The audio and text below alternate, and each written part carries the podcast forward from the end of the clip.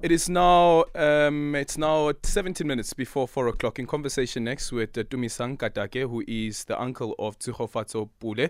Uh, the Johannesburg High Court denied the convicted murderer Ntuthuko Shoba's application for leave to appeal against his conviction and life sentence. Shoba orchestrated the murder of his then pregnant girlfriend Tshegofatso Pule earlier on this year. Tumisang, good afternoon, and thank you so much for making time for us.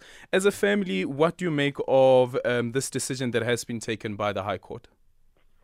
Afternoon, Alvin, and to your listeners as well. Um, look, we saw it coming, but unfortunately, it's at the expense of uh, our feelings as a family. You know, uh, we were at the path where we were actually trying to recover from the traumatic two years experience. But now you must understand, uh, every time there's these kinds of applications, they interrupt those things we saw it coming. It's just that uh, we never thought it would be this soon. Hmm.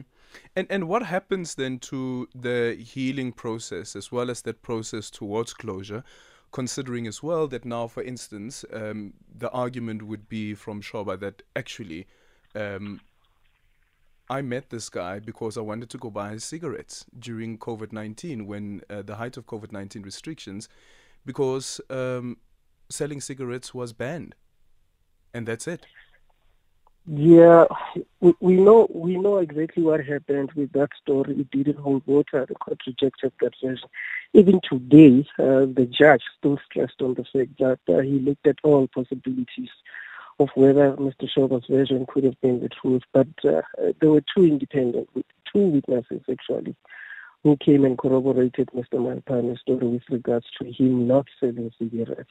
He did mention, however, that he had access to alcohol during those heightened restrictions uh, during COVID-19. But uh, honestly speaking, I don't think uh, Mr. Shoba is actually taking the family's traumatic experience, firstly, our feelings, uh, as well as the the traumatic two years experience of attending the court into consideration because he continues to treat our family with disdain.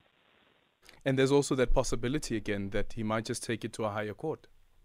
There is that possibility, but I think uh, if one were to apply his legal mind, whoever lawyer they would find, because this is now the fourth team that they brought to court, uh, whichever lawyer that they would find, if they still want to fly with this uh, uh current team, honestly speaking, after reading today's judgment, one should just tell them that it's best to just accept situation as is.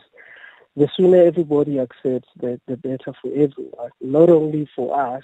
I don't think even their family, they just uh, like the, the ordeal that their son has brought to us. Tumisang, thank you so much for your time. Tumisang Katake is the uncle of Tshegofatso Pule.